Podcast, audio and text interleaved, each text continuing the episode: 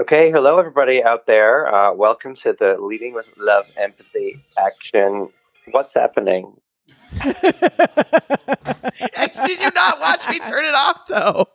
Did you not watch me turn it off? We watched. We And we watched have a we have a surprise caller. caller one.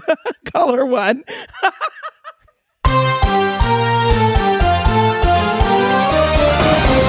the Leading with Love, Empathy, Action, and Humanities podcast. Okay, hello there. Welcome to the Leading with Love, Empathy, Action, and Humanity podcast. I am Alex Kirk. With me is uh, Dr. Jessica Miller, and we have an awesome guest this week, and it is Kim Gerould. Today's podcast is going to be talking about multi-age and multi-level classrooms. So, um, yes, Jessica, do you want to introduce today's guest? I do. We have here with us today Kim Gerould. Um, I met Kim. I don't know two two years ago now. Kim one. was it? Has it only been one year? Feels like two. it feels like it feels like a lot longer than that. I know. But I met Kim when she came to work at the county that I work at, and we work together. And she's just this amazing leader and instructional leader and does amazing things um, with really small children, which is not usually my jam. So I've really enjoyed learning from from Kim. Um, so Kim, why don't you tell us a little bit about your your background and intro and who you, who you are? Sure. Mm-hmm. So I've been in education. I was trying to think about this on the way over. I, th- I think this is my start of my 27th year. It's And you look so young. while. Tell me. That's yeah. I, I, I don't know how that's possible. telling you. Um, started out um, in in elementary, stayed in elementary um, for most of my career, and um, was fortunate enough in my very beginnings of of teaching. It was during the time of class size reduction, and we were in need of teachers desperately, and so they pulled some people out and said of the final semester of their credential program and said, Hey, would you like to be a part of the internship program? You'll take your last semester, we'll finish it up, and you'll get paid a base salary. It's like, Sure, I'll do that. So I was placed in a multi age program. So I had a, a partner to work with, just, and it was mid, it was, mm, gosh, they were in their second month, I think. And in this multi age program, there are two teachers. It's a kindergarten first and second program. And the teacher, the partner teacher, had to leave for personal reasons, and they brought in this intern. to do this program. This intern named Kim Gerould. And Yeah. are. Here we are. Yeah. That's Um, awesome. You know what I didn't know? I, I knew you had a lot of experience with multi-age classrooms. I did not know until this moment though that you were put in there as an intern. Yes. That's that's huge. and it took a lot. I, I remember walking into the, the staff lounge meeting my partner. Of course, she wasn't expecting for her partner to leave and then have an intern come in. And she stormed out. She was so mad that she got an intern as her partner. It took me a while. It took me until January of that year to gain her trust. And then from then on, it was golden. We were, it was, she was one of the best partners I've, I've ever worked with. She was a great mentor. Wow. But stormed out at first. Yeah. Um, talk about trust building. Yeah, right? So that was um, my first year, and then actually moved to a different site. Um, taught third grade for a few years, and we were in really declining enrollment in this community that w- that I was in. So the school was concerned that we were going to lose teachers because of the of the declining enrollment, and so I pitched it to my principal this uh, idea of a multi-age program. I said, "There's nothing like this out here in the area." Um, we have parents who are looking at Montessori and other, you know, types of programs. And I said, we could actually build a multi age program and have something to draw families back to our school. It would be the only traditional school that had a choice of two different programs. So she's like, okay, if you want to pilot it, let's, you know, take it to the board, see if we'll get approval for a pilot. And so we did. And they let us go ahead and try this multi age program out. I found a partner who would do it with me. And after the first year, the board was so happy with the way things went and, and, you know, the results that we got from the parents and students and whatnot that they went ahead and approved it and said, you're good. Um, and then that grew into three multi-age programs. So it was it's always been it was always about 20 to 22 percent of our population chose to be in the multi multi-age program. So, Kim, I've been in education for almost 20 years, and I really have never even heard of a multi age classroom. Like, as I mean, is it like an old one room schoolhouse kind of idea? Is that what that is? Yeah. What is that exactly? Yeah, I mean, very much along those lines. It's not what it gets confused with a lot of times is a combo class. And that was a lot of the pieces that we had to do to educate parents about what it was was it's not a combination class. It's not where you have kids of three different grade levels and you are teaching three different curriculums. That's not what it is. Right. It's a it's a program where it's if it's kindergarten through second or whatever your age span is, they're in there for three years. Um, you are looking at a curriculum in a scope of three years, which gives the educator a lot of freedom. Um, So that's one of the the benefits that I loved about it.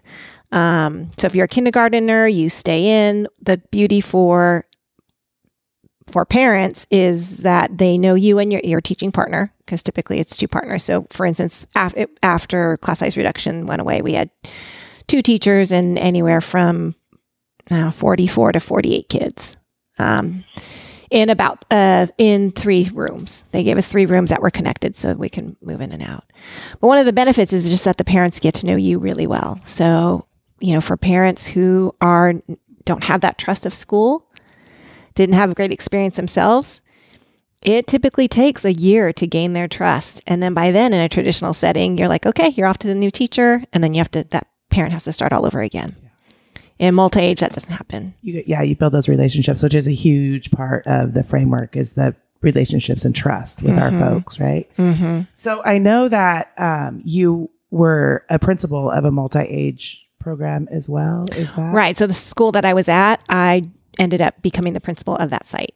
Okay, So it was nice because I knew the program and, and was able to, right, to still support it. right. So when you're when, when we were thinking about going from teaching to principaling in this program, um, what is wh- how did equity how did equity work in this setting? Like, would you say the setting increased equity? Excuse me, equitable outcomes at your school, um, and if so, how? Just really the the big piece one is for me, my big philosophy is always about relationships first. And I hear that a lot in education, right? Relationships, relationships, but we have a year to do it as a teacher in a traditional program. And you you can build those relationships, but then then the students and the families move on. And like I said in multi-age, it's it's relationships are first and it's um because you have kindergarten, first, second graders, you have a big span. It's not your typical, you know, span of what you might have in, in a, a single grade classroom. And so it's, yeah, you, we accept everybody exactly how they come. It's like our motto is like, we meet you where you are. That is, that is exactly what we do. And so, and I guess your mentality has to be that way because you the range of students that you're working with is so much more varied. But not atypical for a kindergarten through second grade classroom. If you were in a first grade classroom, would you have students functioning at a kindergarten level?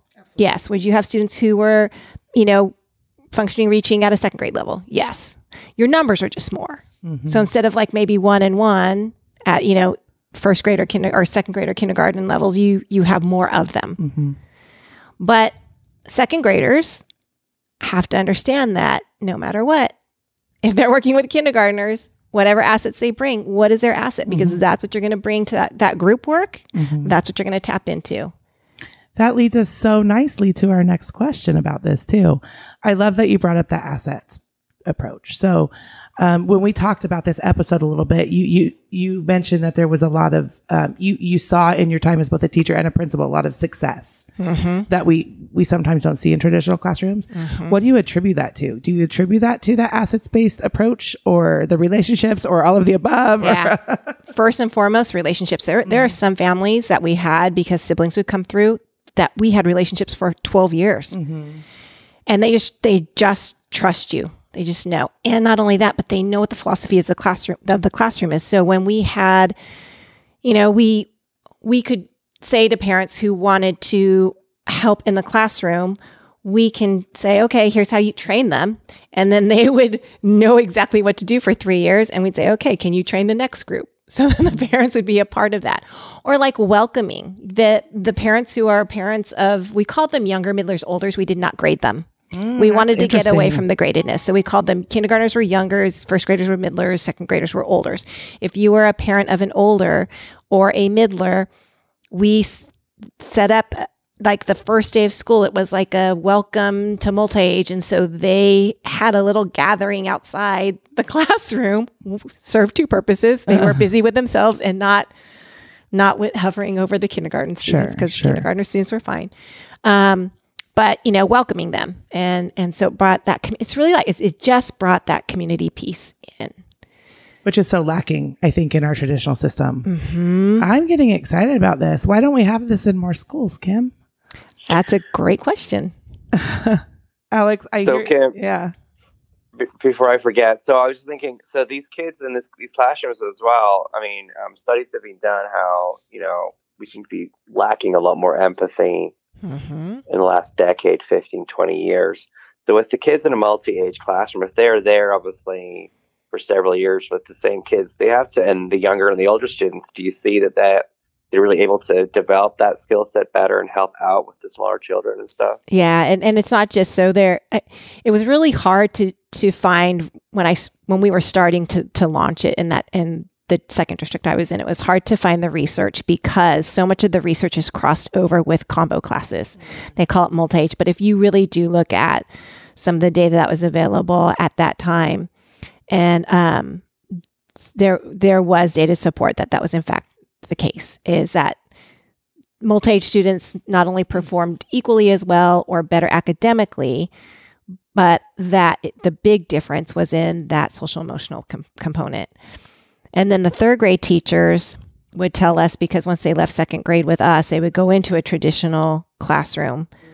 Um, they did say without even we could tell which students came from the multi-age programs just by how they interacted with other students um, and just eh, their level of empathy. And it was it came more from like well we need you know what do you need help with? It- it just they just said you could just tell which yeah it was interesting That is very, very interesting. Are those programs still? I know what district you came from. So are those programs still in place since you've left the yes, district? thankfully yeah so it's i think they're going on over 20 years and maybe 22 or 23 years which is fantastic um, because that's and that was the whole goal is it's one thing to start a program but it needs to be able to survive when you're not there so that's like a true test of is that is that really a part of the culture is that have you really built in the systems or whatever it is that you need the the philosophy for that program to sustain with you gone and it has thankfully That's amazing. yeah That's amazing that you're able to set up a program that has kept this type of momentum and this type of success. And when we talk about um, educational outcomes of students, it's just so impressive to hear that you put this program in place that's really creating equitable outcomes, thinking outside the box, putting the work in, educating all the stakeholders.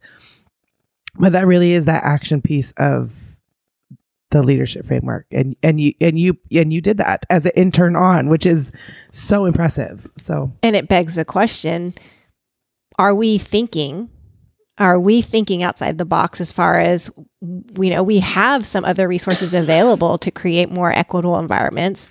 Are we thinking outside the box?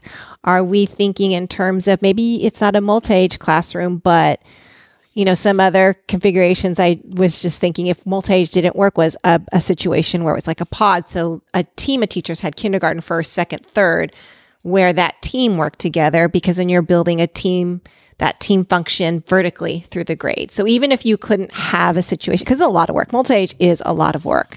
And even if you couldn't ha- find two teachers who were willing to take on three grade levels could you create that in a different way to the benefit of the, of the students and the families? Or in and you can speak to this but in secondary typically you have a teacher who teaches you know algebra and then a different teacher teaching geometry or whatnot right so as the students go through Right. could you not have a student who built a relationship with a teacher continue with that teacher to the next do you know what I'm saying? Level of math or whatever it is. I mean, if we really do say that we know that relationships and that that component is so important, why why haven't we had a bigger conversation around how do we leverage that and how we create, you know, how we build our systems in our schools? I, I love it. Yeah.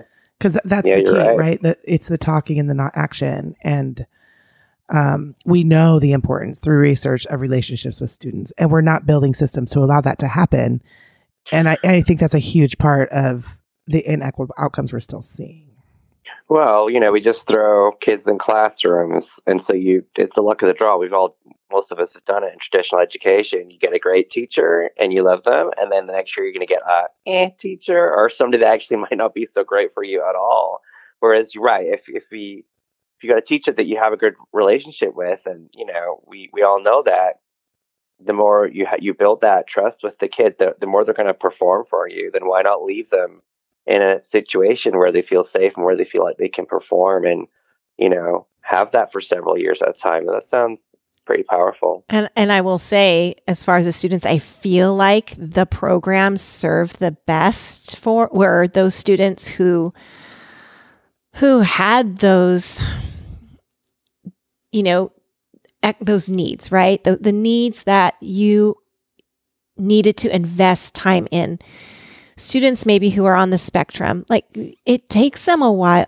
Takes you a while to build a relationship and- have that trust. It takes you a while to understand how to set them up for success in their learning patterns.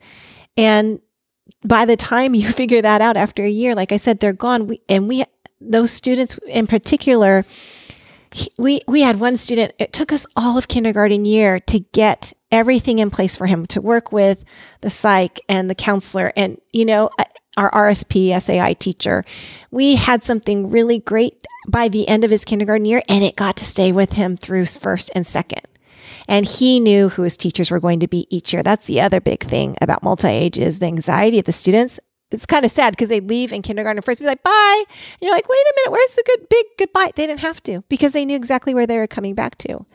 And the other piece about equitable um, outcomes is when you think about how long it takes for a student to get acclimated to a new classroom, it's about minimum four to six weeks, right?